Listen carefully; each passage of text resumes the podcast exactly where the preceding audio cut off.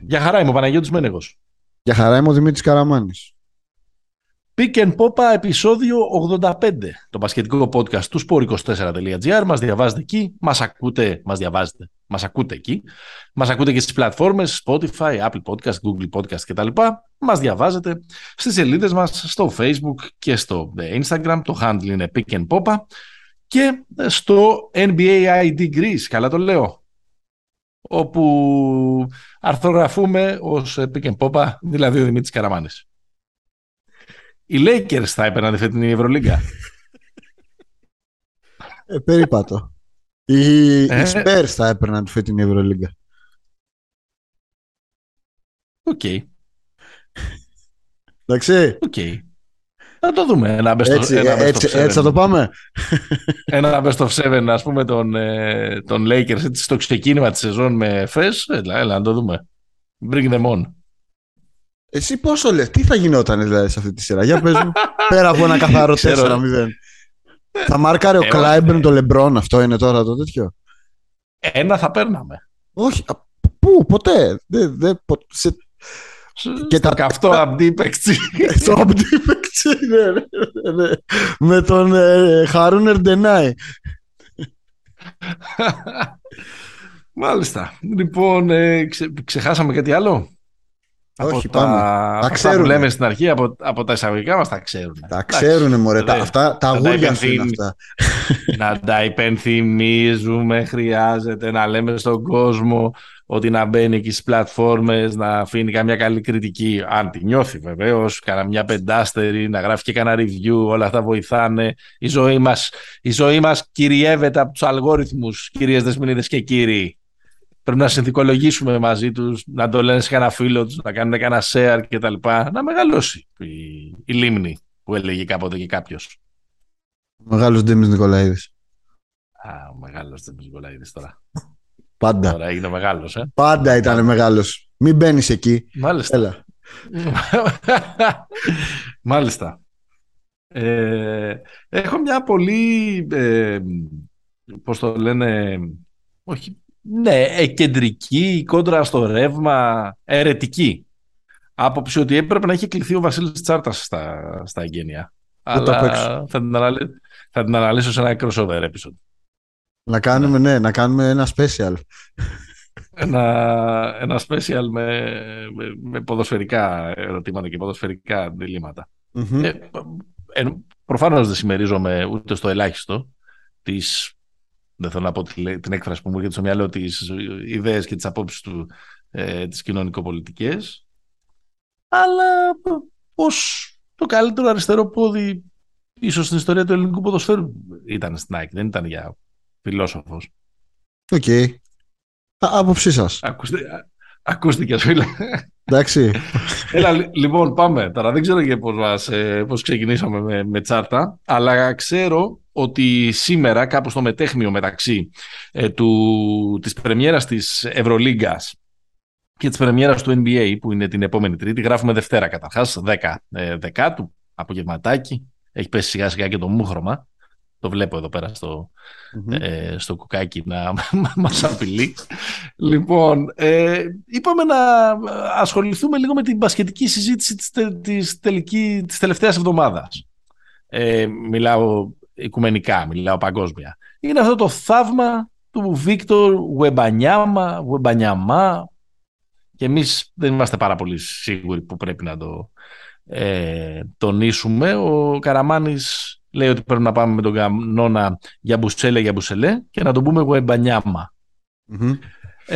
Ο οποίος είναι το πιθανότερο νούμερο 1 στο draft του 2023. Είναι μάλλον το σίγουρο νούμερο 1 στο draft του 2023. Είναι ένα prospect που το συζητάμε τα τελευταία χρόνια και στο podcast το έχουμε ξανασυζητήσει. Έκανε και μια χρονιά πέρυσι στην Ευρωλίγκα λήψη με τη Βιλέρμαν, αλλά τον είδαμε τέλος πάντων και για 13 παιχνίδια σε αυτά τα σαλόνια. Τον έχουμε δει με τις μικρές εθνικές. Συζητιέται τουλάχιστον εδώ και μια τετραετία, είναι στο ραντάρ, αλλά με έναν τρόπο τα επίσημα και λαμπερά αποκαλυπτήριά του όλων των προηγούμενων δοθέντων ήταν δύο μάτς επίδειξης που δόθηκαν πριν από λίγες ημέρες στην άλλη άκρη του Ατλαντικού μεταξύ των Metropolitan, της ομάδας που παίζει στην Γαλλία, δεν παίζει πια στη Βιλερμπάν, παίζει στους Metropolitans 92. Αυτή είναι η παλιά... Είναι παλιά, δεν ξέρω, δεν από γαλλικά τώρα. Πώς. Είναι Μπουλόνι Λεβαλουά, Μετροπολιτάν 92. Τι 92, είναι το 80, 92 λέγονται. 92, 80 και 12, έτσι λέγεται αγόρι μου το 92 στα γαλλικά. Άντε κολόβλαχη, άντε κολόβλαχη, θέλετε και εγώ Ουεμπανιαμά. Η τέτοια, η Παρί είναι αυτή, η παλιά. Η παλιά Ρασίκ Παρί. Ακριβώς, που έχει... Και ο Μπόζα έχει πάει την Οικοτσάρη, νομίζω, κάποια στιγμή. Την Πάρη. Τέλος πάντων. Λοιπόν, Πάρκερ. Όπου είχαμε αυτά τα δύο μάτς, ναι. Έπαιξαν απέναντι στην ομάδα της G League την Ignite. Ήταν και... Έπαιξε και στην Ignite, ας πούμε, ένας άλλος παίκτης, ο οποίος προορίζεται για πολύ ψηλά στον draft, ο Σκουτ Χέντερσον. Δεν παίζει την ίδια θέση. Όχι, είναι πιο normal. Ναι. Και τέλος πάντων ο Ουεμπανιαμά έβγαλε μάτια σε αυτά τα δύο παιχνίδια. Στο ένα σκόραρε 36 πόντους, στο άλλο έβαλε 37, σε ένα τα δύο μάτσα έβαλε 7 στα 11 τρίποντα, πήρε rebound, έκοψε shoot. Ήταν ένα πάρα πολύ λαμπερό ντεμπούτο στην... Δεν ξέρω, το λέω στη μεγάλη σκηνή, όχι λόγω των αντιπάλων, λόγω της προσοχής που δόθηκε. Λόγω... Καθώς αυτά τα δύο μάτς τα προετοίμαζαν λίγο και τα αμερικάνικα μίντια και γενικώς όλο το marketing και το hype που είχε διαμορφωθεί πίσω γύρω από το Ουεμπανιαμά. Και παρέλασαν και όλοι. Πήγε ο Λεμπρόν, πήγαν, δηλαδή πήγανε, έγινε φασούλα, ήτανε stage. Ήτανε λίγο Broadway το πράγμα. Ναι. Οπότε πάμε να... Γιατί υπάρχει ένας πλεονάζων ενθουσιασμός μετά αυτά τα δύο παιχνίδια. Λέγονται διάφορα πράγματα, οπότε πάμε να δούμε αυτόν τον επόμενο μονόκερο. Αν δεν τον έχετε ξανακούσει ποτέ, πιθανότατα λίγοι είστε οι Pick and Popa που δεν έχει πέσει στο ραντάρ σας. Είναι ένας τύπος ο οποίος είναι 2.20, 2.22. Είναι 7-3, 7-4 σε πόδια. Είναι 2-20 χωρίς παπούτσια. Ναι, και έχει ένα wingspan, ένα άνοιγμα χεριών, το οποίο φτάνει το 2-44. Αλλά μην φανταστείτε ένα πεντάρι αμετακίνητο, μην φανταστείτε τον Έντι Ταβάρες ή τον Γιώργο Παπαγιάννη. Σκεφτείτε ένα τρομερά πλαστικό παίχτη, ο οποίος... είναι αρκετά καλός χειριστής της μπάλας, μπορεί να τρέξει pick and roll, μπορεί να περάσει με την τρίπλα τον αντίπαλό του, μπορεί να σουτάρει πάρα πολύ καλά, έχει τρομερά πλαστικές κινήσεις, είναι πολύ αθλητικός, έχει αυτά τα κανιά που τον βοηθάνε και να ξεπερνάει στο διασκελισμό τους αντιπάλους του, αλλά και να κόβει τα πάντα που είναι κοντά του. Γενικώς είναι σαν να έχει σχεδιαστεί στο κομπιούτερ, σαν είναι ένα θαύμα της φύσης, τα φυσικά του χαρακτηριστικά που, ξέρεις, έχουν προκύψει από ένα 3D printer, ας πούμε, με περασμένα βασκετικά δεδομένα. Είναι κάτι που όντως μοιάζει να μην το έχουμε ξαναδεί σε τόσο ακραία,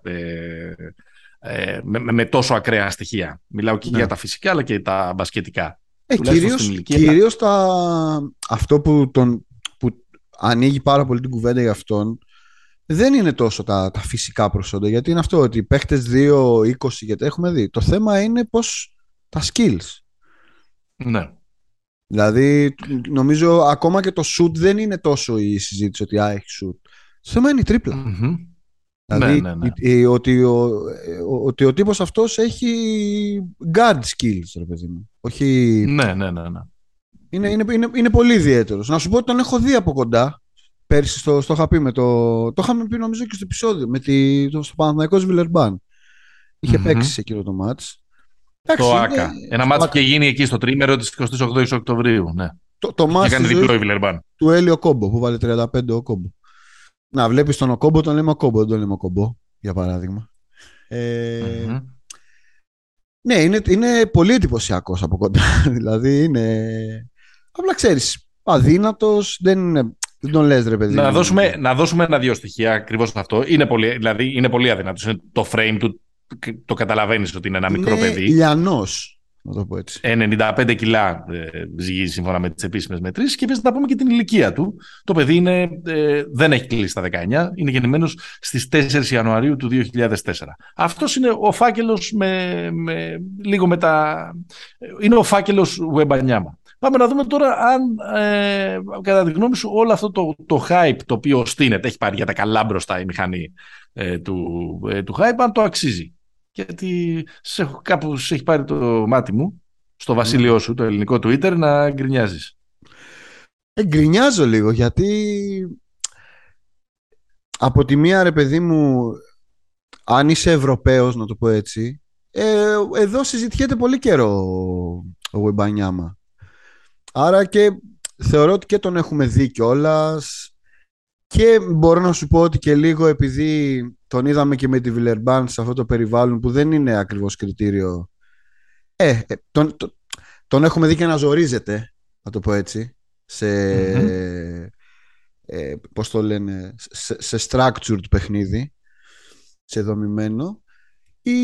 Αυτό που με εκνευρίζει λίγο, θα μιλήσω τη γλώσσα της αλήθειας, αυτό που με εκνευρίζει λίγο είναι ότι δεν είναι normal αυτά που ακούγονται για το Ουεμπανιαμά. Δηλαδή όντως είναι μια τρομερή, ας πούμε, περίπτωση, αλλά υπάρχει νομίζω ένα πολύ κατευθυνόμενο hype και από χορηγούς και από τα πάντα, που εμένα λίγο με χαλάει και νομίζω ότι βάζει και μια πίεση στο παιδί, να μιλήσω έτσι και σαν πώς το λένε, coach, βάζει μια πίεση στο παιδί το οποίο δεν βοηθάει, ας πούμε. Έχεις βάλει, ας πούμε, και σημειώσεις την ατάκα του Βότζ, ας πούμε, ότι είναι το μεγαλύτερο prospect στην ιστορία. Αυτά δεν υπάρχουν. Είναι πολύ ακραία, θεωρώ, αυτή η τέτοια. Έχει πάντως κάποια στοιχεία τα οποία είναι... τα οποία δεν έχουν προηγούμενο. Ναι. Δεν έχουμε ξαναδεί κάτι. Όχι, αλλά τις ίδιες κουβέντες σχετικά με το hype και τέτοια, τα έχουμε ακούσει, ας πούμε, για παράδειγμα πέρσι για το Holmgren. Για το Holmgren, λέω μόνο έναν, η αφήγηση ήταν η ίδια ακριβώς. Ναι. Νομίζω πώς... λίγο πιο μαζεμένη, νομίζω. Δεν νομίζω. Πιο μαζεμένη. Δεν νομίζω ότι ήταν πιο μαζεμένη, γιατί αυτόν τον είχαν από 15 χρονών και τον κοιτάζανε. Όπως τον έχουμε εμείς στο Ουεμπανιαμά. Ναι.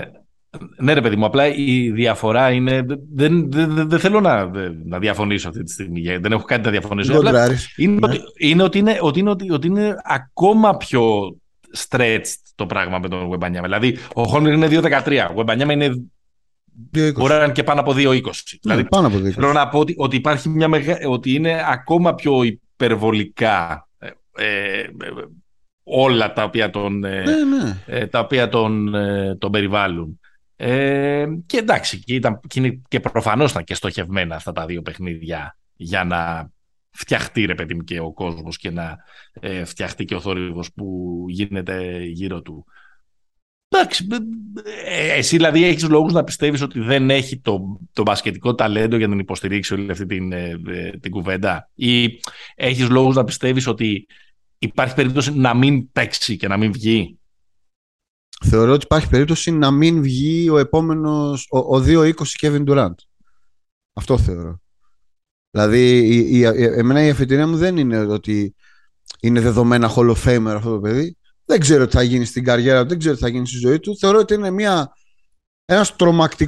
έχει ένα τρομακτικό σημείο αφετηρίας. Έτσι. Αλλά όλη αυτή η φούρια και η βιασύνη εμένα με ενοχλεί, γιατί δεν βασίζεται κάπου μπασκετικά. Δεν είναι κριτήριο τα δύο μάτς με την Ignite. Ναι. Δηλαδή θεωρώ ότι η συζήτηση μπορεί να γίνει και πιο... αν ακουστούν τα ίδια μετά από μία σεζόν τώρα στο γαλλικό πρωτάθλημα. Γιατί εγώ δεν λέω ότι το παιδί έπρεπε να μείνει στην Ευρωλίγκα και να κάθεται να κάνει screen στον Ντεκολό. Δεν με νοιάζει αυτό. Αλλά το γαλλικό πρωτάθλημα έχει ένα πεδίο ανταγωνισμού. Ναι. Αρκετά, ρε παιδί μου, σοβαρό. Αν το παιδί κάνει μια χρονιά, κάνει 10-15 μάτς και έχει καλά νούμερα, γράψει τα highlights του και όλα, ναι, να τον συζητήσουμε. Αλλά τώρα επειδή πήγε να παίξει 2 μάτς εκεί πέρα με τη μεικτή ανόητων. Ο αντίλογος είναι ότι προφανώς δεν συνοδευόταν από το ίδιο hype, αλλά ο Γιάννης Αντετοκούνμπο δεν είχε παίξει ποτέ στην Ευρώπη. Ναι, αλλά το Γιάννη δεν είπε κανείς ότι είναι the single greatest prospect in basketball history. Ναι. Δηλαδή ακόμα και ο Λεμπρόν. Καλά, εδώ πέρα στην Αμερική λένε ότι είναι το μεγαλύτερο prospect ίσως ακόμα και από τον Λεμπρόν. Ναι, αυτό λέω. Το 2000 σε σχέση με το 2003. Εντάξει, εγώ νομίζω ότι σε ένα βαθμό, παρότι συνήθως είμαι και πιο καχύποπτος από σένα σε σχέση με το NBA hype, ότι προφανώς με το NBA media hype. Ναι. Αλλά είναι πολύ γοητευτικό και είναι πολύ συναρπαστικό αυτό που μπορεί να φέρει στο παρκέ ο Ουεμπανιαμά. Τώρα υπάρχουν μερικές, όχι αστερίσκοι, υπάρχουν κάποιες συζητήσεις. Μία συζήτηση είναι γιατί έφυγε από την Βιλέρμαν. Δύο είναι οι επικρατέστερες απαντήσεις. Η μία είναι για να μην μπλέξεις αυτό που έλεγες εσύ πιο πριν, δηλαδή να περάσει μια χρονιά ως ρολίστας σε μια ομάδα της Ευρωλίγας και να μην αναπτύξει τα skills του κτλ. Ενώ στην Παρί λίγο πολύ θα έχει τον ρόλο του οδηγού. Η άλλη, που μάλλον είναι η πιο επίσημη, είναι για να μην τραυματιστεί. Να παίξει λιγότερα μάτς. Να μην έχει δηλαδή το φόρτο. Να κάνει load management. Στην Ευρωλίγα να κάνει το δικό του load management, να φορτώσει και παιχνίδι πάνω του, προκειμένου να είναι έτοιμος από του χρόνου να παίξει στο NBA. Mm-hmm. Είναι μια ωραία, είναι μια συναρπαστική ιστορία. Είναι το αποκορύφωμα όλης αυτής της κουβέντας για τους μονόκερους, οι οποίοι έχουν κατακλείσει το NBA την τελευταία δεκαετία. Τώρα, αν ψάξει κανείς ποιους παίχτες χαρακτηρίζουμε ως μονόκερους, θα βρει κατά καιρούς να έχουν αποκαλέσει έτσι από τον Γιάννη και τον Πορζίνγκις μέχρι τον Γιόκιτς, ακόμα και τον Ντόνσιτς. Εμένα δεν μου αρέσει τόσο πολύ όλο αυτό το τσουβαλιάσμα. Νομίζω ότι στο δικό μου το μυαλό τουλάχιστον οι μονόκεροι είναι αυτοί οι παίχτες της επόμενης τεχνολογίας, της τρίτης χιλιετίας. Δηλαδή αυτοί οι πάρα πολύ πρικισμένοι φυσικά και πολύ ψηλοί παίκτες που έχουν χαρακτηριστικά center και skills playmaker ή τέλος πάντων guard. Νομίζω έχουν τρίπλα shoot. Το πιο χαρακτηριστικό ήταν μάλλον ο Πορζίνγκης με τον Γιάννη, όταν ξεκίνησε να γίνεται αυτή η κουβέντα. Δεν ξέρω αν διαφωνείς. Κοίτα, θα σου πω, νομίζω ότι ο πρώτος είναι ο Ντουραντ. Απλά ο Ντουραντ, επειδή ήταν όλοι αυτοί. Απλά δεν το λέγαμε τότε έτσι. Ναι, σωστό. Καλά, κοίτα, ο πρώτος είναι ο Φούτσκα. Για να σε γυρίσω πίσω. Δηλαδή, εγώ τον πρώτο παίχτη που θυμάμαι εκεί στα 2-10 πλάς που να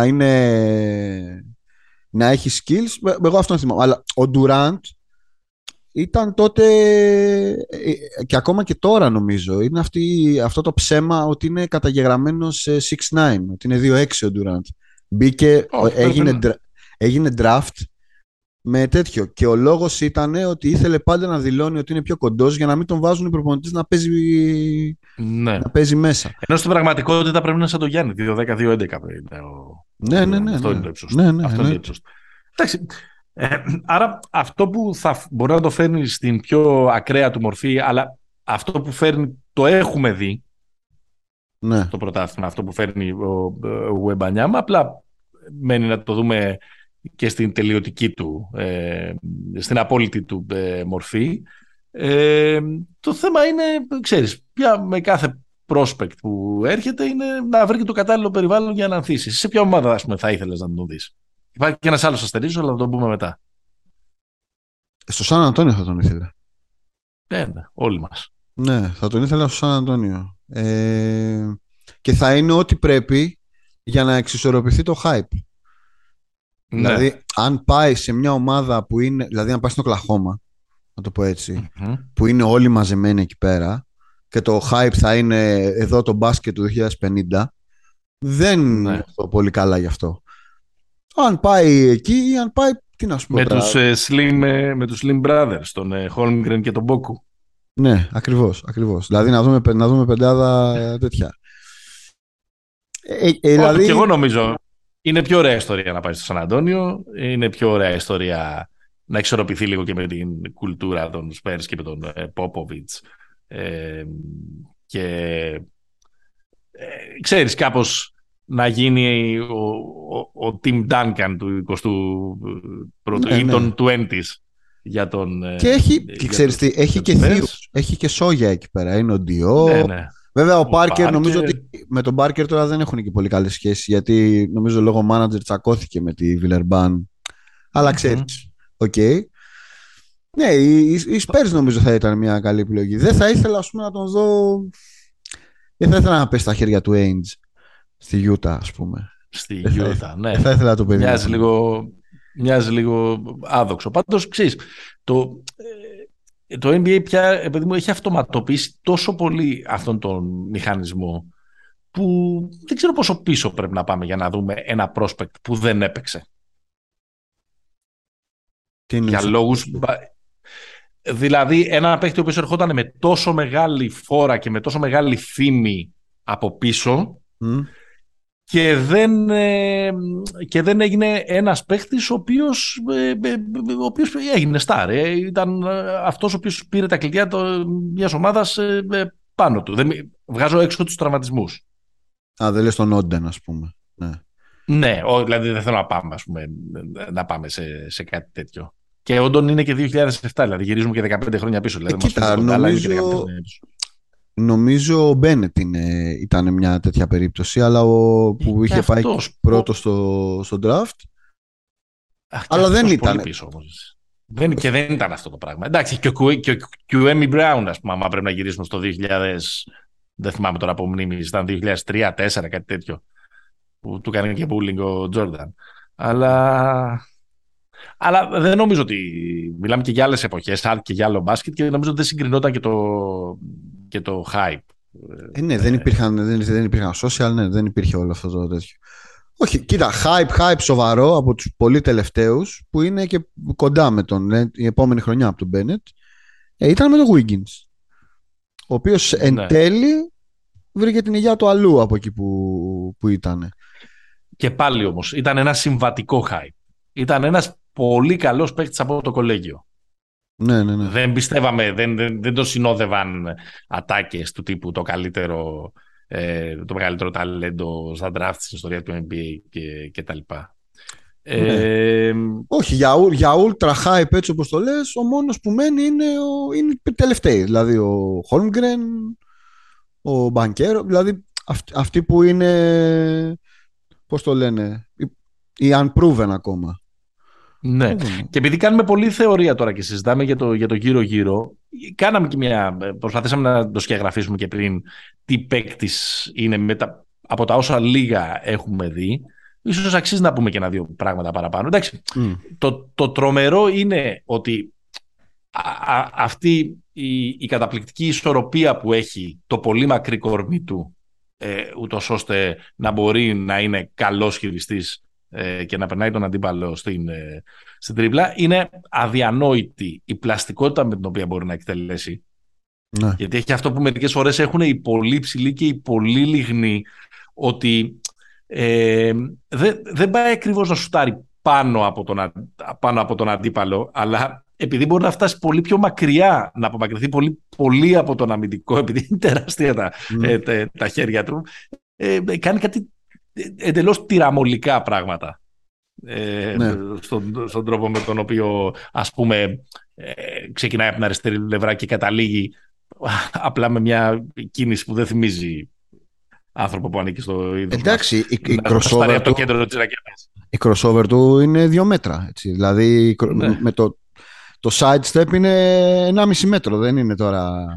Εντάξει, είναι εντυπωσιακό ας πούμε να τον βλέπεις να κάνει backstep ή sidestep και να παίρνει τα σούτα από εκεί πέρα. Είναι πολύ γλυκός ο καρπός του, πολύ, ναι. το release του δεν θυμίζει παίχτη αυτού του ύψους. Και να σου πω και κάτι άλλο, να θυμίσω μια ατάκα που μας συντρόφευσε αυτό το καλοκαίρι και σε αυτό το Ευρωμπάσκετ.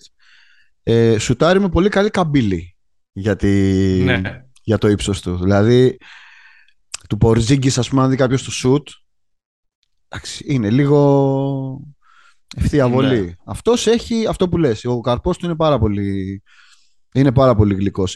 Είναι δουλεμένος, ρε παιδί μου. Δηλαδή, νομίζω ότι και επειδή στο περιβάλλον που μεγάλωσε πολύ γρήγορα κατάλαβαν ότι στο περιβάλλον που μεγάλωσε και αναπτύχθηκε μπασκετικά, πολύ γρήγορα κατάλαβαν ότι το παιδί αυτό δεν είναι να το βάλουμε να κάνει το bruiser, ας πούμε, μες στη ρακέτα. Έχει πράγματα πολύ δουλεμένα και ανεπτυγμένα για τέτοια ηλικία. Και κυρίως θα πω εγώ, προσθέτοντας αυτό που λες, είναι το χαρακτηριστικό, νομίζω, είναι ο έλεγχος του κορμιού του. Και στην επίθεση και στην άμυνα. Δηλαδή είναι ένα παιδί το οποίο δύναμη δεν έχει. Δηλαδή προφανώς όχι μόνο τώρα, και στα 2-3 πρώτα χρόνια του στη Λίγκα θα τον πηγαίνουν καρότσι, ας πούμε. Ναι, αλλά σε μια τριετία είναι πιθανό να είναι τρομακτικά διαφορετικό. Όχι, είναι πιθανό, είναι σίγουρο. Ναι, θα είναι τρομερά διαφορετικό το κορμί του. Και τόση ώρα λέμε για μπροστά, αλλά. Όχι, το πίσω είναι πιο εφιαλτικό. Δεν ξέρω τι. Αυτή είναι η λέξη. Είναι εφιαλτικές οι δυνατότητες. Αν δυναμώσει και το κορμί του. Τον κορμό του. Ναι. Τον κορμό του. Του τι μπορεί να κάνει πίσω. Ναι, κοίτα, τώρα μιλάμε για ένα παίχτη ο οποίος μπορεί να τρώει το screen, έτσι, στις βολές. Και να προλαβαίνει με μία κίνηση να σε ταπώνει στο ταμπλό. Δηλαδή αυτό δεν είναι normal πράγματα αυτά. Δεν υφίσταται δηλαδή ποτέ ότι θα τον περάσει το Ουεμπανιαμά στην άμυνα. Είναι. Έχει πράγματα που σε εντριγκάρουν, ρε παιδί μου, να δεις πώς θα μεταφερθούν στο ανώτατο επίπεδο. Και φυσικά θα έχει και στο NBA 2-3 χρόνια, πώς το λένε, ανάπτυξης. Δηλαδή δεν νομίζω ότι θα πάει σε ομάδα. Δεν νομίζω ότι, πώς το λένε, η ομάδα που θα πάει σε 3 χρόνια να παίζει στα play-off. Δηλαδή θα πάρει, πώς το λένε, ουλές, θα πάρει εμπειρίες, αρκεί να μείνει υγιής. Αυτό είναι νομίζω το πολύ βασικό. Ναι, αυτός είναι ο αστερίσκος. Αυτός είναι και αυτό είναι και ο ας πούμε συναγερμός που τον συνοδεύει, η ανησυχία που τον συνοδεύει. Γι' αυτό ίσως μέχρι πριν από λίγο καιρό δεν ήταν και απόλυτα σίγουροι όλοι ότι θα είναι το νούμερο του draft 23. Νομίζω πια έχει φύγει αυτό από την κουβέντα, αλλά όλοι φοβούνται. Και φοβούνται γιατί έχει αρχίσει και δημιουργείται ένα μικρό προηγούμενο. Αρχίζει και υπάρχει ένα μικρό πρόβλημα με τους μονόκερους στο NBA, με πιο χαρακτηριστικό το Jet Holmgren, ο οποίος από το νούμερο 2 του draft και από κάποιες πολύ εθαρρυντικές εμφανίσεις στα πρώτα φιλικά πήγε σε ένα παιχνίδι επίδειξης στο Seattle, χτύπησε στο δεξί του πόδι και θα χάσει όλη την φετινή σεζόν. Αρχίζει δηλαδή λίγο και διαμορφώνεται ότι υπάρχει ένα μεγάλο κόκκινο κουμπί πανικού σε όλους αυτούς τους λιανούς που έλεγες και εσύ πριν, οι οποίοι είναι πάρα πολύ επίφοβοι για τραυματισμούς, γιατί ακριβώς λόγω των χαρακτηριστικών τους παίρνουν πάρα πολύ usage και στην επίθεση, μετακινούνται πάρα πολύ. Αυτό. Κινούνται διαφορετικά από τους συμβατικούς του ύψους τους. Δεν παίζουν με πλάτη, δεν είναι κάπου αγκυροβολημένοι για να σουτάρουν. Παίρνουν πάρα πολύ και την μπάλα, κάνουν πάρα πολλές αλλαγές κατεύθυνσης, κοντράρονται πάρα πολύ με τους αμυντικούς, και ενώ προσπαθούν και ενώ κουβαλάνε την μπάλα και ενώ εκτελούν, και παράλληλα ακριβώς επειδή έχουν αυτά τα χαρακτηριστικά πίσω που τους καθιστούν ικανούς να μαρκάρουν από το 1 μέχρι το 5, η καταπώνηση πίσω είναι ακόμα περισσότερη. Ναι. Έχουμε κάνει έτσι ένα μικρό ψάξιμο που νομίζω ότι στοιχειοθετεί, το αποδεικνύει αυτό που λέμε τόση ώρα, παρότι είναι πολύ διαφορετικοί οι παίχτες. Έχουμε ας πούμε τον Πορζίνγκις, ο οποίος έχει παίξει σε περίπου το 55% των αγώνων της καριέρας του μέχρι τώρα. Δηλαδή σχεδόν παίζει 1 στα 2 μάτς. Τον έχουμε δει να χάνει ολόκληρες σχεδόν σεζόν, τον έχουμε δει να χάνει μεγάλα μέρη της σεζόν, τον έχουμε δει πάντα να έχει να τον συνοδεύει αυτή η ετικέτα του παίχτη, ο οποίος είναι πάρα πολύ επίφοβος στους τραυματισμούς. Μιλάω για χαρακτηριστικό μόνο καιρό. Είπαμε πριν για τον Holmgren. Ίσως ένας παίκτης που επίσης συγκεντρώνει όλα αυτά τα χαρακτηριστικά είναι ο Άντονι Ντέιβις, τον Lakers. Και καλό περιφερειακό, ας το πούμε έτσι, παιχνίδι, οι μεγάλες ικανότητες στην άμυνα. Τον έχουμε δει ότι στις τελευταίες 2 σεζόν δεν έχει παίξει ούτε τα μισά μάτς με τους Lakers. Έχει παίξει λιγότερα από τα μισά μάτς. Ο Ντουραντ, που είναι ίσως το καλούπι όλης αυτής της κουβέντας περί Unicorns, έμεινε έξω τη σεζόν της φούσκας. Και στα τελευταία 2 χρόνια στο Brooklyn επίσης δεν έχει παίξει ούτε τα μισά μάτς στην κανονική περίοδο. Ναι. Και έχουμε τον Wiseman. Ίσως λίγο πιο συμβατικός. Ίσως λιγότερο περιφερειακός σε σχέση με τους υπόλοιπους, ο οποίος έχασε ολόκληρη την περσινή σεζόν, τον Golden State Warriors λέμε, και στην πρώτη σεζόν είχε παίξει λιγότερα από τα μισά μάτς, μόνο 39. Έχει ξεκινήσει βέβαια καλά στα φιλικά φέτος. Έχουμε τον Τζάρετ Τζάκσον Jr. Επίσης όχι τόσο περιφερειακός, αν και καλός σουτέρ και πολύ καλός αμυντικός του Μέμφις, που μέχρι τώρα στην καριέρα του και αυτός είναι 6 στα 10 παιχνίδια, 60% συμμετοχών. Έχουμε τον Τζόναθαν Άιζακ, που έχει να εμφανιστεί, που έχει 2 σεζόν να παίξει, τον Orlando Magic, και που έχει παίξει κάτι περισσότερο από τα μισά μάτς στις 3 πρώτες του σεζόν. Με τον Ζακ Κόλινς, το λευκό, 39 στα 138 παιχνίδια τις τελευταίες 3 σεζόν. Τι υπέροχος. Έχουμε ο Κόλινς. Έχουμε τον... Τώρα έχω ξεφύγει λίγο από τον ορισμό του μονόκερου, αλλά πάω λίγο στα αθλητικά χαρακτηριστικά. Έχουμε τον Ρομπ Γουίλιαμς, τον Celtics, επίσης ένας παίκτης που ταλαιπωρείται συνέχεια από τραυματισμούς. Και ξεκινάει και τραυματίας και τη φετινή σεζόν, αν δεν κάνω λάθος. Έχουμε τον Τζάρετ Άλεν, τον Cavs. Αυτός δεν έχει τόσο κακό ιστορικό, απλά πέρυσι έμεινε στο δεύτερο μισό της σεζόν, στο τελευταίο τρίτο της σεζόν έξω. Και γι' αυτό το Cleveland κατέληξε στο play-in. Και ίσως σε αυτή την κουβέντα μπορούμε να βάλουμε και τον Ben Simmons, που έχασε. Ο Σίμονς δεν είχε παίξει στη ρούκι του σεζόν, αν θυμάσαι, στη Φιλαδέλφια. Δεν έπαιξε πέρυσι για άλλους λόγους. Αλλά και τις προηγούμενες 2 χρονιές πριν την περσινή είχε χάσει 40 μάτς. Ναι. Που ίσως δεν είναι πάρα πολλά με τον τρόπο με τον οποίο διαχειρίζεται πια το σύγχρονο NBA, το load management κτλ. Αλλά νομίζω ότι από όλα τα προηγούμενα ονόματα, έστω και αν δεν είναι όλοι ίδιου τύπου παίχτες, φτιάχνει ένα μοτίβο, το βλέπουμε. Ναι, εντάξει.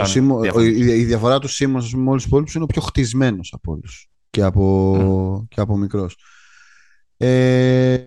Ναι, οκ, εντάξει, ο Rob Williams δεν παίζει, δεν τρέχει pick and roll, δεν είναι ο χειριστής. Αλλά νομίζω ότι κατάλαβες που το πάω.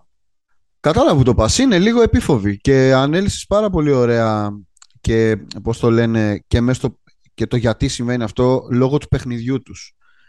Ένας παίχτης ο οποίος είναι 2-10, 2-11, 2-12 και πλάς και παίζει σαν να είναι 1-95 και το σημαντικότερο απ' όλα είναι αυτό, η φράση που είπες, οι αλλαγές κατεύθυνσης.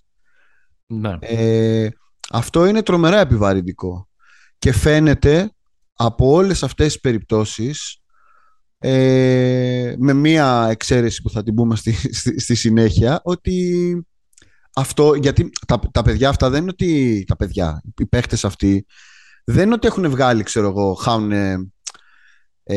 βγάζουν μυϊκούς. Μιλάμε τώρα για αχιαστούς, για αχίλιους, για χρονιές ολόκληρες χαμένες. Βγάζουν πάρα πολύ σοβαρούς τραυματισμούς. Και μάλιστα θυμάμαι ότι ο Ντουραντ, δεν έχω μπροστά μου τα στοιχεία. Ο πρώτος μεγάλος τραυματισμός του Ντουραντ είναι το 14 νομίζω στην Οκλαχώμα. Μέχρι τότε ο Ντουραντ είναι κομπλέ. Όχι το 14 ψέμα, το 14 πήρε το MVP. Την επόμενη νομίζω. Και από τότε αρχίζει και βγάζει. Έχει δύο πάρα πολύ σοβαρούς τραυματισμούς. Ο Άιζακ επίσης είναι μια περίπτωση που ο Άιζακ νομίζω τελευταία φορά τον είδαμε στη Φούσκα. Αν δεν κάνω λάθος. Με το περίφημο που δεν είχε γονατίσει. Ναι. Είναι και λίγο αγριοχρίστιανος, έχει λίγο άλλες ιστορίες.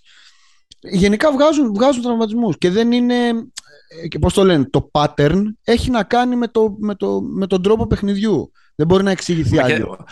Μα το pattern μπορεί να το αναζητήσει κανείς και σε παίχτες που είχαν έρθει από το μέλλον και γυρνώντας αρκετά πίσω στην ιστορία του NBA. Δηλαδή το αρκετά περιφερειακό για τα δεδομένα της τότε εποχής παιχνίδι του Bill Walton.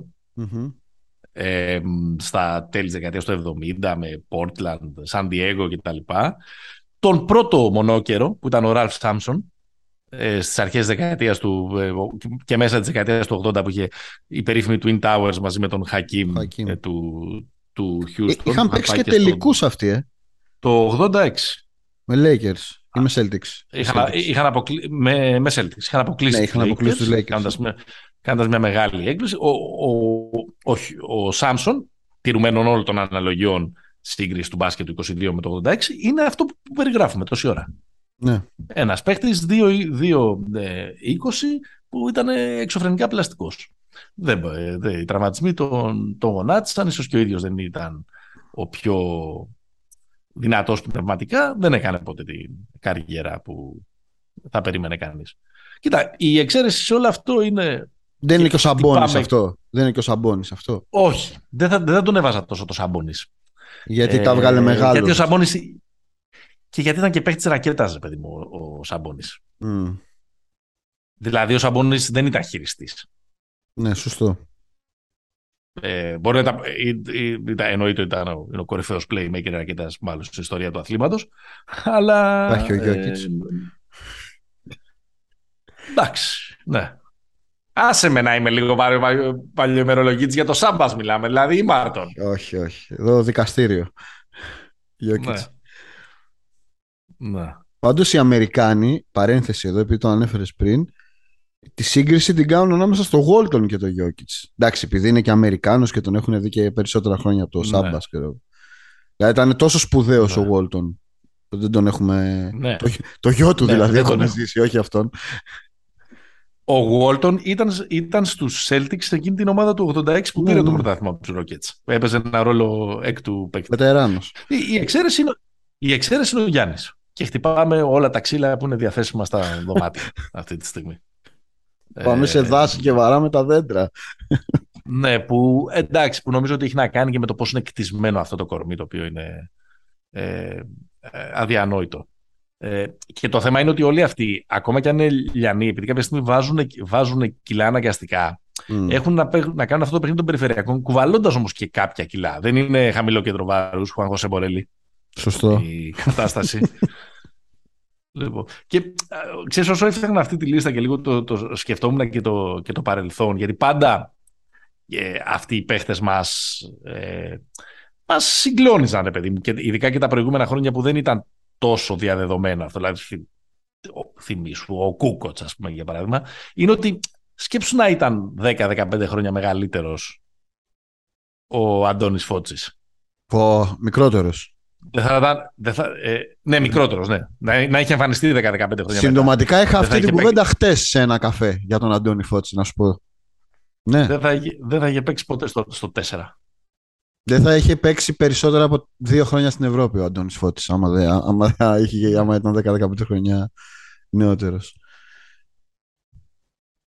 Κοίτα, αυτό, ο Γιάννης είναι. Κάποια στιγμή όταν βάλουμε κάτω το γιατί είναι φαινόμενο ο Γιάννης, το πρώτο κομμάτι είναι αυτό, ότι ο τύπος είναι το θαύμα της φύσης, είναι αυτό ότι κουβαλάει αυτό το κορμί δεν έχει βγάλει κανένα μεγάλο τερματισμό. Τίποτα. Και είναι απίστευτο, ρε παιδί μου. Δηλαδή, ο Αντετοκούνμπο, το ότι ο Αντετοκούνμπο είναι εξαίρεση στον κανόνα, είναι εξαίρεση και σε αυτό τον κανόνα που συζητάμε. Όχι σε άλλους 100 κανόνες του μπάσκετ που έχουν υπάρξει. Να είναι καλά. Μάλιστα. Βίκτορ Ουεμπανιαμά είναι, είναι η συζήτηση των ημερών. Τον περιμένουν με ανοιχτές αγκάλες να ενταχθεί στο Σάρας σύστημα. Ελπίζουμε να μην έχει αυτά τα προβλήματα του μοτίβου που περιγράψαμε πριν και να έχουμε βρει τον παίχτη του 3.000 στο πρόσωπό του. Έτσι το κλείσα λίγο θεσμικά. Καλά το κάνεις. Ναι, μακάρι όλα τα μακάρι στο παιδί, να το πω έτσι, με την παιδική έννοια. Αλλά εντάξει, με τα σάλια, έλεος. Λίγο ήσυχα. Εντάξει, σταμάτα. Λοιπόν, ερχόμαστε στα δικά μας. Ήθελες να μείνουμε λίγο NBA για να πεις για Draymond Green? Ναι, θα ήθελα να πω για Draymond Green. Τι γεμάτο μπουκέτο καταρχάς ήταν αυτό. Να κρίνουμε το μπουκέτο καταρχάς. Εντάξει, το μπουκέτο είναι για σύλληψη και κράτηση. Δεν ήταν τώρα. Και σε άνθρωπο που είναι 20 κιλά ελαφρύτερος και κοντή. Δηλαδή, τίποτα. Είναι αλητία αυτό που συνέβη. Δεν έχω άλλη λέξη γι' αυτό. Δεν δικαιολογείται από τίποτα. Είναι ένα... Να πούμε ότι είναι για το επεισόδιο που έγινε στην προπόνηση των Warriors. Ένας διαπληκτισμός μεταξύ του Draymond Green και του Jordan Poole. Κάτι του έλεγε εκεί, τον έψαλνε ο Green. Μάλλον κάτι θα γύρισε να είπε και ο μικρός. Οπότε ο Green του την πέφτει, πάει πάνω και του βάζει μια πολύ πολύ γεμάτη. Και διέρευσε. Διέρευσε και βίντεο TMZ. Έτσι. Και από εκείνη τη μέρα βασικά ότι έγινε ένα physical altercation, διέρευσε αμέσως, αλλά προφανώς οι Warriors πήγαν να το κάνουν ντούκου, αλλά μετά από λίγες μέρες βγήκε το βίντεο και αναγκαστικά η κουβέντα άλλαξε. Δηλαδή όταν το βλέπεις είναι τελείως διαφορετικό. Εγώ θα σου πω ότι μου έχει κάνει πολύ κακή εντύπωση ο τρόπος που... Καταρχάς, να το βάλω σε μια σύγκριση. Είναι τρομερό ότι ξεκινάμε μια σεζόν, να βάλω λίγο το πλαίσιο. Ξεκινάμε μια σεζόν που οι δύο ομάδες που πήγαν τελικούς ξεκινάνε την νέα σεζόν με σκάνδαλα, να το πω έτσι. Είναι απίστευτο. Ναι. Δεν νομίζω να έχει ξαναγίνει. Έχουν γίνει με ζώντε τολεράνς και οι δύο. Ναι. Οι Celtics σε ένα περιστατικό που δεν έχουμε μάθει, δεν έχουμε εικόνα, δεν έχουμε μαρτυρίες, δεν έχουμε τίποτα. Χωρίς να βγει τίποτα. Ναι. Πήραν την αυστηρότερη, τη μεγαλύτερη, τη βαρύτερη ποινή. Okay. Από την άλλη, Warriors, αυτό που λένε... αποφάσισαν να επιβάλλουν τη μεγαλύτερη τιμωρία στον Ουντόκα. Αυτό δεν θα πεις. Αυτό. Ναι. Σε αυτόν ο οποίος κατηγορείται για κάτι, τέλος πάντων. Okay. Εδώ πέρα τώρα στους Warriors έχουμε ένα σκηνικό το οποίο και ο Kerr και ο Green στη συνέντευξη τύπου πρακτικά είπαν ότι... Είναι μεγάλη, ας πούμε, βλακεία και μεγάλη τέτοια ότι διέρευσε το βίντεο. Το βίντεο είναι το πρόβλημα. Ναι. Ότι όλα αυτά είναι private και μέσα στην ομάδα και έχω δει, λέει ο Kerr, περιστατικά στην καριέρα μου, 20 περιστατικά που πέφτουν μουνιές. Δεν πάει έτσι, ρε παιδιά. Καλώς είχε πάει ο Kerr από τον Τζόρνταν. Ναι, οκ. Αλλά... Δεν μπορεί να γίνει αυτό το πράγμα glorify τώρα. Παιδιά, έτσι είναι ο κανόνας. Όλες οι ομάδες πέφτουν μπουκέτα. Καλά, και το βίντεο, εντάξει, διέρευσε από το μεγαλύτερο πυρηνικό σκανδαλοθυρικό μέσο στον κόσμο. Δεν το διέρευσα και για να κάνει τον κόσμο καλύτερο. Ναι, εννοείται. Αλλά δεν μπορεί η συζήτηση όταν γίνεται αυτό να συζητάμε το γιατί διέρευσε. Αυτό που έκανε ο Green, κατά την άποψή μου... Η ομάδα δεν θα ήθελε να διαρρεύσει. Ωραία, χαίρομαι πολύ ότι δεν θα ήθελε να διαρρεύσει. Αλλά από τη στιγμή που διαρρέει, μίλα στο διατάφτα. Και το διατάφτα, κατά την άποψή μου, είναι ότι ο Green δεν έχει κανένα μέλλον σε αυτήν την ομάδα. Να σου το πω και έτσι, Παναγιώτη. Είναι πολύ χυδαία αυτή η συμπεριφορά. Αυτή τη στιγμή ποιο είναι το στάτους? Το στάτους είναι ότι αποφάσισε. Έχει πάρει άδεια για να σκεφτεί. Ναι. Και να δει κάποιο ψυχίατρο, δεν ξέρω. Δηλαδή, εγώ αυτό που κατάλαβα είναι ότι ο άνθρωπος μπορεί να έχει anger issues και τέτοια, αλλά δεν έχει, προφανώς δεν έχει. Γιατί είπε ότι θα δουλέψω με τον εαυτό μου και τέτοια. Δεν μου φαίνεται άνθρωπος από τον τρόπο. Αυτά που λένε. Ναι. Αυτά που λένε όλες αυτές τις περιπτώσεις. Εντάξει, εγώ δεν. Συμφωνώ ότι κάποια στιγμή πρέπει να καταρριφθεί αυτό το πρότυπο της ματσίλας, ας πούμε. Που αν θέλουμε βέβαια να τα λέμε όλα, είναι και αυτό που είναι γοητευτικό στο αμυντικό παιχνίδι, ας πούμε, του Draymond Green. Δηλαδή ότι δεν μπανάσαι ο Γιόκιτς, από μένα δεν θα περάσεις. Εντάξει, άλλο η ματσίλα, άλλο η ανταγωνιστικότητα, ρε φίλε. Δεν είναι, γιατί ο Κάρι δεν είναι ανταγωνιστικός. Ναι. Εντάξει, άλλο το ένα, άλλο το άλλο. Πρέπει να τους τα δείχνει. Άλλο τα skills του ενός, άλλο τα skills. Ναι, απλά θέλω να πω ότι είναι κάπως δομικές αυτές οι συμπεριφορές όταν, και αυτά τα στοιχεία όταν μιλάμε, όταν μιλάμε για τον πρωταθλητισμό σε όλα τα σπορ. Δηλαδή είναι και όχι στο αν είναι αποδεκτά, αλλά στο ότι υπάρχουν εκεί και στο ότι είναι πάνω στο τραπέζι. Είναι, ναι. Είναι ανά πάσα στιγμή 22 τύποι ή 10 τύποι που είναι διατεθειμένοι να κάνουν τα πάντα για να κερδίσουν. Αυτό είναι μια συνθήκη. Και που κι εμείς ειδικά όταν τα βλέπουμε και αυτά τα πράγματα ως οπαδοί, απαιτούμε και από αυτούς να κάνουν τα πάντα για να κερδίσουν. Αν το καλοσκεφτείς λίγο, αυτή είναι η συνθήκη. Δεν προσπαθώ να δικαιολογήσω τίποτα. Τώρα, εντάξει, για να μην το κάνουμε και κοινωνιολογία, δηλαδή ένα σχετικό podcast, ας πούμε, είναι εδώ πέρα. Από την άλλη, εντάξει, δεν ξέρω τώρα αν είμαι πάρα πολύ στο ότι σύμφωνος στο ότι πρέπει να του κόψουν το μπάσκετ, δεν έχει κανένα μέλλον, να το στείλουν κάπου αλλού και τα λοιπά. Είναι μια στιγμή κακιά, πάρα πολύ κακιά, αλλά πάντα οι άνθρωποι έχουν και μια ιστορία σε έναν οργανισμό που δεν είναι εύκολο να την διαγράψεις. Δηλαδή υπάρχει τέσσερα πρωταθλήματα αυτούς. Ναι, οκ, αλλά ο συγκεκριμένος... Και τα έχει πάρει με αυτούς μαζί, με τον ίδιο προπονητή, με τον Γκάρι, με τον Κλέι. Ελπίζω να γίνεται κατανοητό, δεν μπαίνω το μέρος του, αλλά προσπαθώ να πω ότι ο τρόπος με τον οποίο λύνονται τα πράγματα μεταξύ των ανθρώπων, πόσο μάλλον μεταξύ των ανθρώπινων οργανισμών που είναι οι επαγγελματικές ομάδες μπάσκετ, δεν είναι με τη λογική της εισαγγελίας του ίντερνετ. Και ίσως και ευτυχώς, θα έλεγα εγώ. Ωραία, σύμφωνοι, αλλά δεν νομίζω ότι είναι η πρώτη φορά που ο Draymond Green είναι τοξικός για την ομάδα του. Έχει πλακωθεί με τον Kerr στα αποδυτήρια το 16 στην Οκλαχώμα. Είναι γνωστή αυτή η ιστορία. Στη σειρά εκείνη την περίφημη που την πήρε ο Κλέι Νταϊλίκη. Έχει γίνει όλη αυτή η ιστορία με τον Ντουραντ. Γενικά έχει και ένα story πίσω του. Δεν είναι δηλαδή, δεν σοκαριστήκαμε. Δεν έριξε ο Ιγκουοντάλα ένα μπουκέτο στον Πουλ. Αυτό είναι δηλαδή ότι νομίζω ότι και η συζήτηση που γίνεται ακριβώς επειδή ο Γκριν ως συμπεριφορά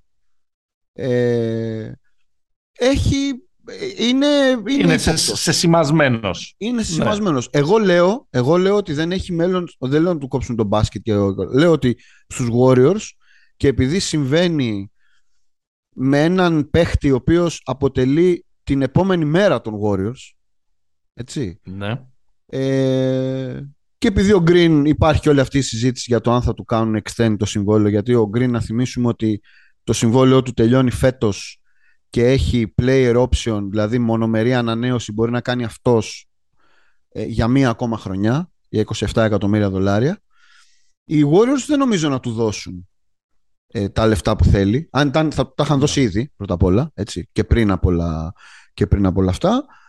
Άρα νομίζω ότι ο Green το κάνει πολύ πιο απλό για τους Warriors, γιατί είναι και στα 33 του, νομίζω. Ναι. Να μην τους φέρει σε θέση να συγκρουστούν με έναν παίχτη ο οποίος κατά τα φαινόμενα είναι ο επόμενος ηγέτης τους. μαζί με, τους, με την υπόλοιπη. Είναι ο πιο έτοιμος από τους μικρούς τους, τέλος πάντων, να το πω έτσι. Ναι. Δεν ξέρω, γιατί νομίζω ότι έχει γράψει πάρα πολύ μεγάλη ιστορία αυτός εκεί πέρα. Και επίσης, επειδή δεν αποκλείεται του χρόνου το καλοκαίρι να είναι 5 τα δαχτυλίδια και όχι 4. Ναι, μακάρι. Να είναι. Μακάρι για τον μπάσκετ και για το στεφκάρι. Να κάνουμε την κουβέντα λίγο διαφορετικά. Μακάρι, θα το πω έτσι. Μακάρι. Έχουμε κάτι άλλο. Έχεις δει αυτή την. Ανθίσταμε πάρα πολύ. Εντάξει, δεν είχα και πολύ χρόνο τις προηγούμενες ημέρες, αλλά ανθίσταμε πάρα πολύ από το να δω. Δεν μ' άρεσε να μιλάω για πράγματα που δεν έχω δει. Αλλά αυτή την μπουρδα, το Redeem Team, μόνο που τη βλέπω στο. Έχω την ίδια άποψη. Στο μενού του Netflix, μόνο που τη βλέπω με εκνευρίζει και θα τη δω. Είναι το hate watching των επόμενων ημερών. Είμαι απόλυτα μαζί σου. Απόλυτα μαζί σου. Δεν το έχω δει. Αλλά. Αντί να κάνουμε ένα ντοκιμαντέρ, γιατί γλέντισε όλος ο πλανήτης την αλαζονία των Αμερικάνων από το 2002 μέχρι το 2008, κάνουμε ένα ντοκιμαντέρ για να πούμε πώς μαζεύτηκε ο Λεμπρόν και ο Κόμπι και κατάφερα και κέρδισα με τη διαιτησία τους Ισπανούς στον τελικό. Ωραία. Με τη διαιτησία, καλά και εσύ είσαι τώρα. Όχι, αλλά. Είμαι λίγο βριστικός. Στο καλύτερο ίσως παιχνίδι μπάσκετ όλων των εποχών. Σωστό. Για να μην είμαστε κάφροι, έτσι. Να είμαι λίγο. Όχι, είμαι απόλυτα μαζί σου.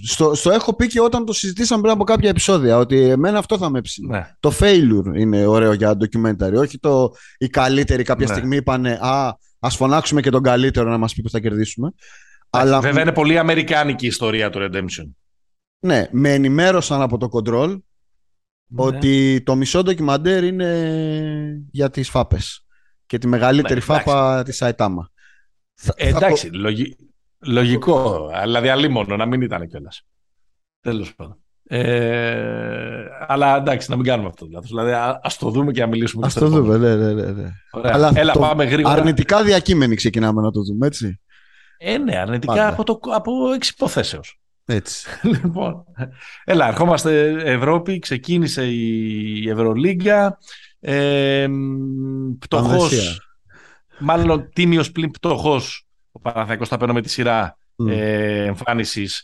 Ζόρισε τη Ρεάλ και κάπως μας δικαίωσε που λέγαμε ότι φέτος θα έχει πολλές τιμητικές ήττες. Δεν έχασε με 68-71. Σύμφωνας, ο Ολυμπιακός έχει βάλει τους Ολυμπιακούς σε κατάσταση φέρτε μας την κούπα τώρα. Έτσι όπως πέρασε, πολύ επιβλητικά, πολύ αρχοντικά, πολύ με μεγαλοπρέπεια από την Βαρκελόνα, κερδίζοντας τις 70-80 την Ισπανία με αυτές τις τρέλες του Λαρετζάκη στο τελευταίο δεκάλεπτο. Αυτά ήταν τα δύο τα δικά μας. Παίζουν πολύ γρήγορα τα takeaways από την πρεμιέρα. Για τους υπόλοιπους. Για όλους. Και τους δικούς μας. Εντάξει, ρε παιδί μου, ο Παναθηναϊκός έχει το εξής πρόβλημα όσον αφορά την κουβέντα. Η κουβέντα για τον Παναθηναϊκό δεν θα είναι ποτέ διαφορετική. Πιστεύω. Δηλαδή, οι δομικές αδυναμίες του και τα δομικά καλά του είναι λίγο βαρετά. Μου άρεσε, θα σου πω τι μου άρεσε. Θα εξαιρέσω το μάτς με τον Άρη, γιατί νομίζω πολλοί τα βάζουν στο τέτοιο. Δεν γίνεται να το εξαιρέσει το μάτς. Όχι, θα σου πω, θα το εξαιρέσω γιατί δεν έχω δει όλο το μάτς. Εντάξει. Θα κρατήσω, ρε παιδί μου, αν κρατήσω ένα καλό, είναι ο Λί, που μου αρέσει που είναι έτσι θαραλέος. Και από εκεί και πέρα, κοίταξε, το μπάσκετ το παίζουν παίχτες, όχι φαντάρι. Αυτό είναι το takeaway μου. Έλεγα να το κλείσουμε με τον Παναθηναϊκό, αλλά η ζωή μας πάει εκεί πέρα. Ναι. Κοίταξε να δεις, έτσι όπως ξεκινάει και η φετινή σεζόν, γιατί είναι αντριχιαστικές οι ομοιότητες σε σχέση με πέρυσι, δηλαδή ήττα από τον Άρη την πρώτη αγωνιστική, μοιάζει με το χρονικό ενός προαναγγελθέντος ή επαναλαμβανόμενου δράματος. Mm-hmm. Δηλαδή, όταν μια ομάδα έχει πολλούς αστερίσκους, πολλά στοιχήματα, πολλά ερωτηματικά και καθόλου σουτ και πολλά ερωτηματικά καθόλου σουτ και λίγο ταλέντο, λες ότι, ρε παιδί μου, τα έχουμε πει και στα προηγούμενα επεισόδια, θέλει και το χρόνο λίγο μαζί της. ξέρεις, να μην πάθει μεγάλα σοκ στο ξεκίνημα της χρονιάς. Ο Παναθηναϊκός ήδη το έχει πάθει, ήδη βρίσκεται σε κρίση πάλι, δηλαδή από την πρώτη εβδομάδα της σεζόν. Ναι. Και αυτό το πράγμα δεν τελειώνει ποτέ καλά. Ισχύει. Είτε δίνει ενέργεια όλοι, είτε. Ξέρω, όχι, γι' αυτό εγώ ήθελα το silver lining. Κάνει κλεψίματα ο Καλατζάκης και τα λοιπά. Δηλαδή, ξέρεις γιατί. Γιατί δεν έχει. Καμία ομάδα σε καμία ομάδα στον κόσμο δεν έρχεται καταστροφή από την πρώτη εβδομάδα της σεζόν. Και καμία ομάδα επίσης στον κόσμο δεν γίνεται και η καλύτερη του όλου του πλανήτη από την πρώτη εβδομάδα της σεζόν. Αλλά στον Παναθηναϊκό έχουν αποδείξει ότι δεν μπορούν να το διαχειριστούν με αυτό το πράγμα. Εντάξει, ναι, και πέρα από τη διαχείριση. Και αν, δηλαδή, μέχρι τώρα κάπου πήρε το μάτι μου ένα poll που έλεγε ότι ο Ράντονιτς είναι το πρώτο φαβορί για να φύγει από τον πάγκο, τώρα είναι ακόμα περισσότερο. Οι προβοκάτορες, οι Λιθουανοί, οι Basket News το βάλανε αυτό το poll. Όχι ότι θέλω να του αποδώσω κάποιες ευθύνες για αυτά που ήταν στα δύο πρώτα μάτς κτλ. Όχι, δεν το πάω εκεί. Το πάω πώς λειτουργεί αυτός ο οργανισμός εδώ και πολλά χρόνια. Οκ. Ωραία, να πάω στα ευχάριστα. Ναι. Τα ευχάριστα είναι από τη Βαρκελόνη. Ναι. Νομίζω ότι ο Ολυμπιακός είναι η καλύτερη ομάδα στην Ευρώπη στις θέσεις, πώς το λένε, όσον αφορά τους ρόλους που έχει ο παίχτης 1 μέχρι τον παίχτη 12. Είναι τρομερή η ισορροπία που υπάρχει στο ρόστερ. Το μάτς με την Μπαρτσελόνα το θεωρώ πάρα πολύ σημαδιακό όσον αφορά τη σκέψη των δύο προπονητών. Θεωρώ ότι ο Μπαρτζόκας... Θεωρώ ότι σε αυτό το μάτσο ο Σάρας κυνήγαγε τον Μπαρτζόκα. Ναι. Σε ό,τι έκανε ο Μπαρτζόκας προσπαθούσε να κάνει counter. Νομίζω απέφυγε πάρα πολύ την αιμονή του ο Σάρας στο πρώτο ημίχρονο με την μπάλα στο post και τέτοια. Αλλά στο τέλος της ημέρας ο Ολυμπιακός είναι μια ομάδα πάρα πολύ σύγχρονη. Φτιαγμένη... Ναι. Να έχει πάντα τουλάχιστον τρεις μέσα που μπορούν να σουτάρουν. Νομίζω ήταν εξαιρετική, ήταν αποκάλυψη και ο Μπολομπόι και ο Μπλακ, θα πω, συγκρίνοντάς τους με τον Χασάν και τον Ζανσάρλ, έτσι. Δεν λέω ότι πήρανε τον Τζαμπάρ.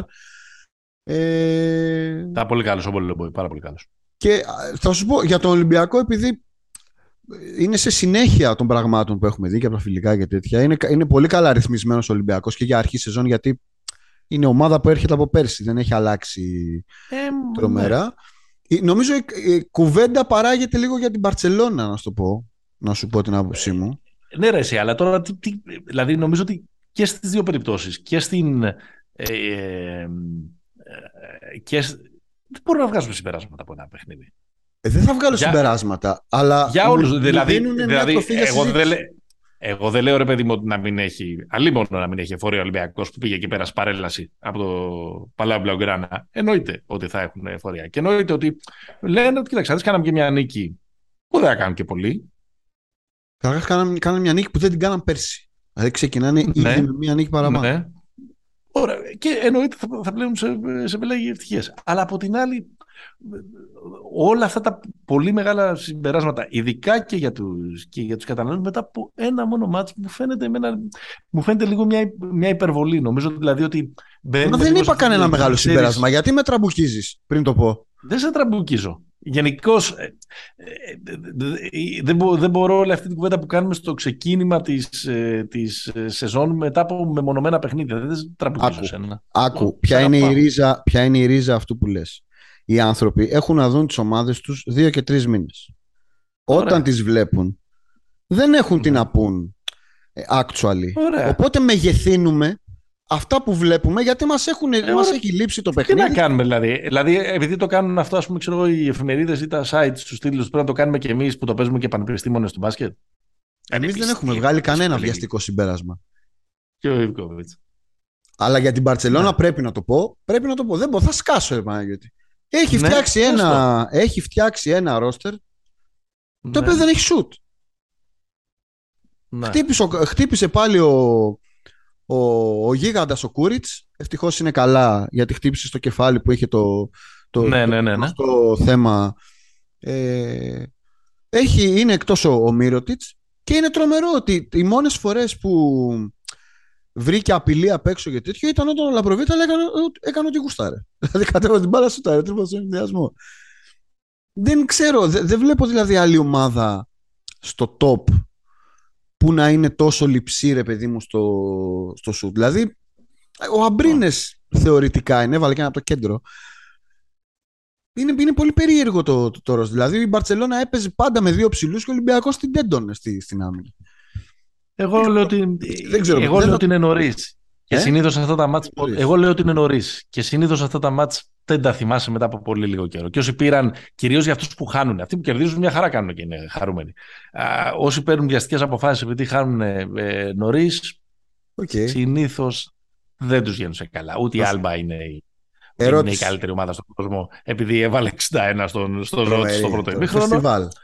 Απλά είναι Άλμπα just being Άλμπα, ρε παιδί μου. Okay. Ναι. Να σε ρωτήσω, ο Μπέικον έμεινε ελεύθερος από τους Lakers. Σίγουρα... έμεινε. Δεν το έχω πάρει χαμπάρι. Και σίγουρα θα υπογράψει, νομίζω, σε μια ομάδα της Ευρωλίγκα. Ναι. Τον βλέπεις πιο πιθανό να πάει στην Μπαρτσελόνα, δηλαδή σε ένα contender, ή στον Παναθηναϊκό. Αν το διεκδικήσουν και οι δύο, πιστεύω ότι είναι πιο πιθανό να πάει στην Μπαρτσελόνα. Πάει στην Μπαρτσελόνα, λες.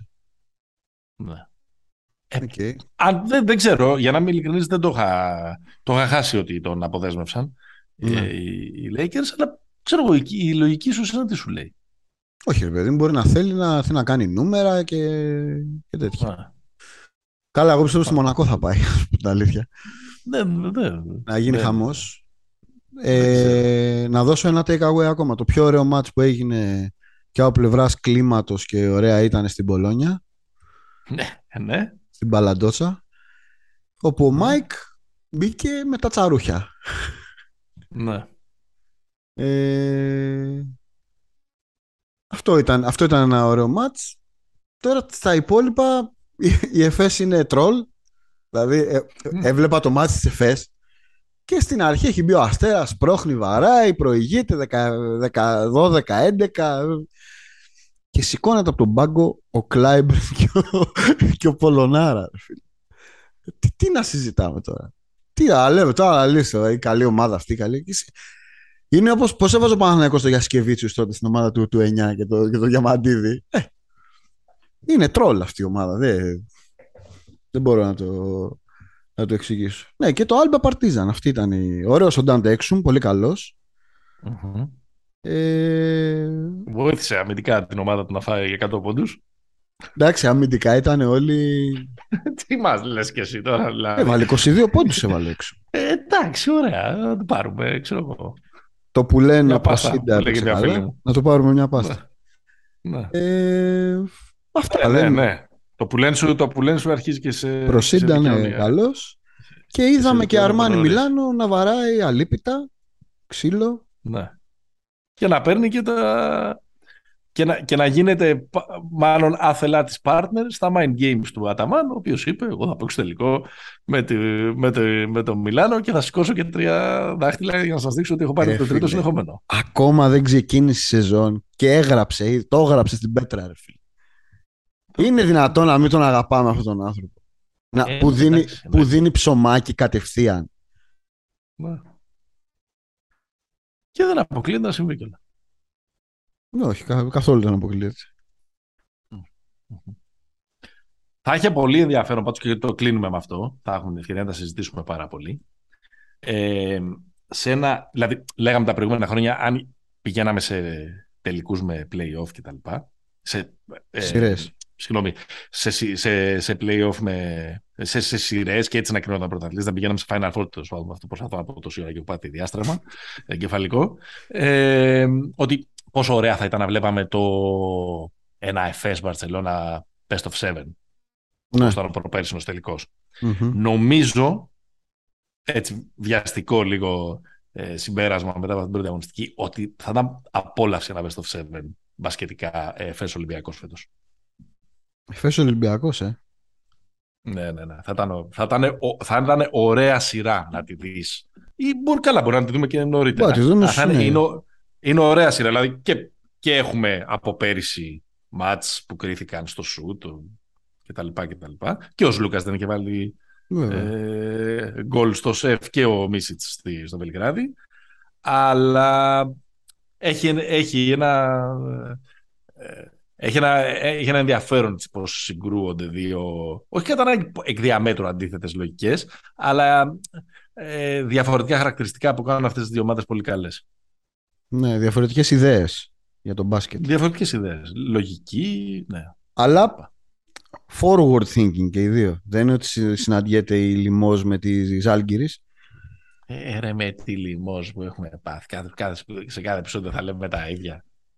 Όχι, εντάξει. Τον Μπιλμπά είχε, ρε παιδιά. Τον Μπιλμπά και τον Τζίμι Βερόβι είχε. Τι θέλατε να κάνει. Εντάξει. Ο Παναθηναϊκός αυτό πάει να κάνει. Απλά δεν έχει το Young. Καταλάβες. Αυτό είναι το πρόβλημα. Ναι. Κάπως έτσι. Ούτε το Δημήτρη Διαμαντίδη του 2013. Ναι.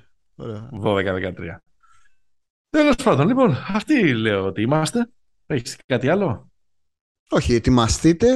Ένα θα πω. Ξεκινάει το NBA την Τρίτη. Στις 18 του μήνα. Οπότε ερχόμαστε την επόμενη εβδομάδα να τα βάλουμε κάτω. Δεν τα έχουμε συζητήσει πάρα πολύ. Ότι τα περιφερειακά έχουμε συζητήσει. Δεν έχουμε πει για pre-season και θα σου πω ένα πράγμα. Τη βαριέμαι. Αν υπάρχουν λίγα πράγματα, βαριέμαι γενικά στο μπάσκετ. Mm-hmm. Την pre-season στο NBA μπορώ να κάτσω να δω μάτς Α2 και Β' Εθνικής Ελληνική από να κάτσω να δω αναλυτικά pre-season. Και Β' Εθνική Ποδόσφαιρο μπορώ να κάτσω να δω αντί να δω pre-season. Αυτά ήθελα να πω. Πάλι καλά. Pick and Popa, επεισόδιο 85. Έφτασε στο τέλος του. Μας ακούτε στο Spor24.gr και στις πλατφόρμες. Μας διαβάζετε στις σελίδες μας σε Facebook και Instagram και στο NBA ID Greece. Μέχρι την επόμενη φορά. Stay hopeful. Γεια χαρά.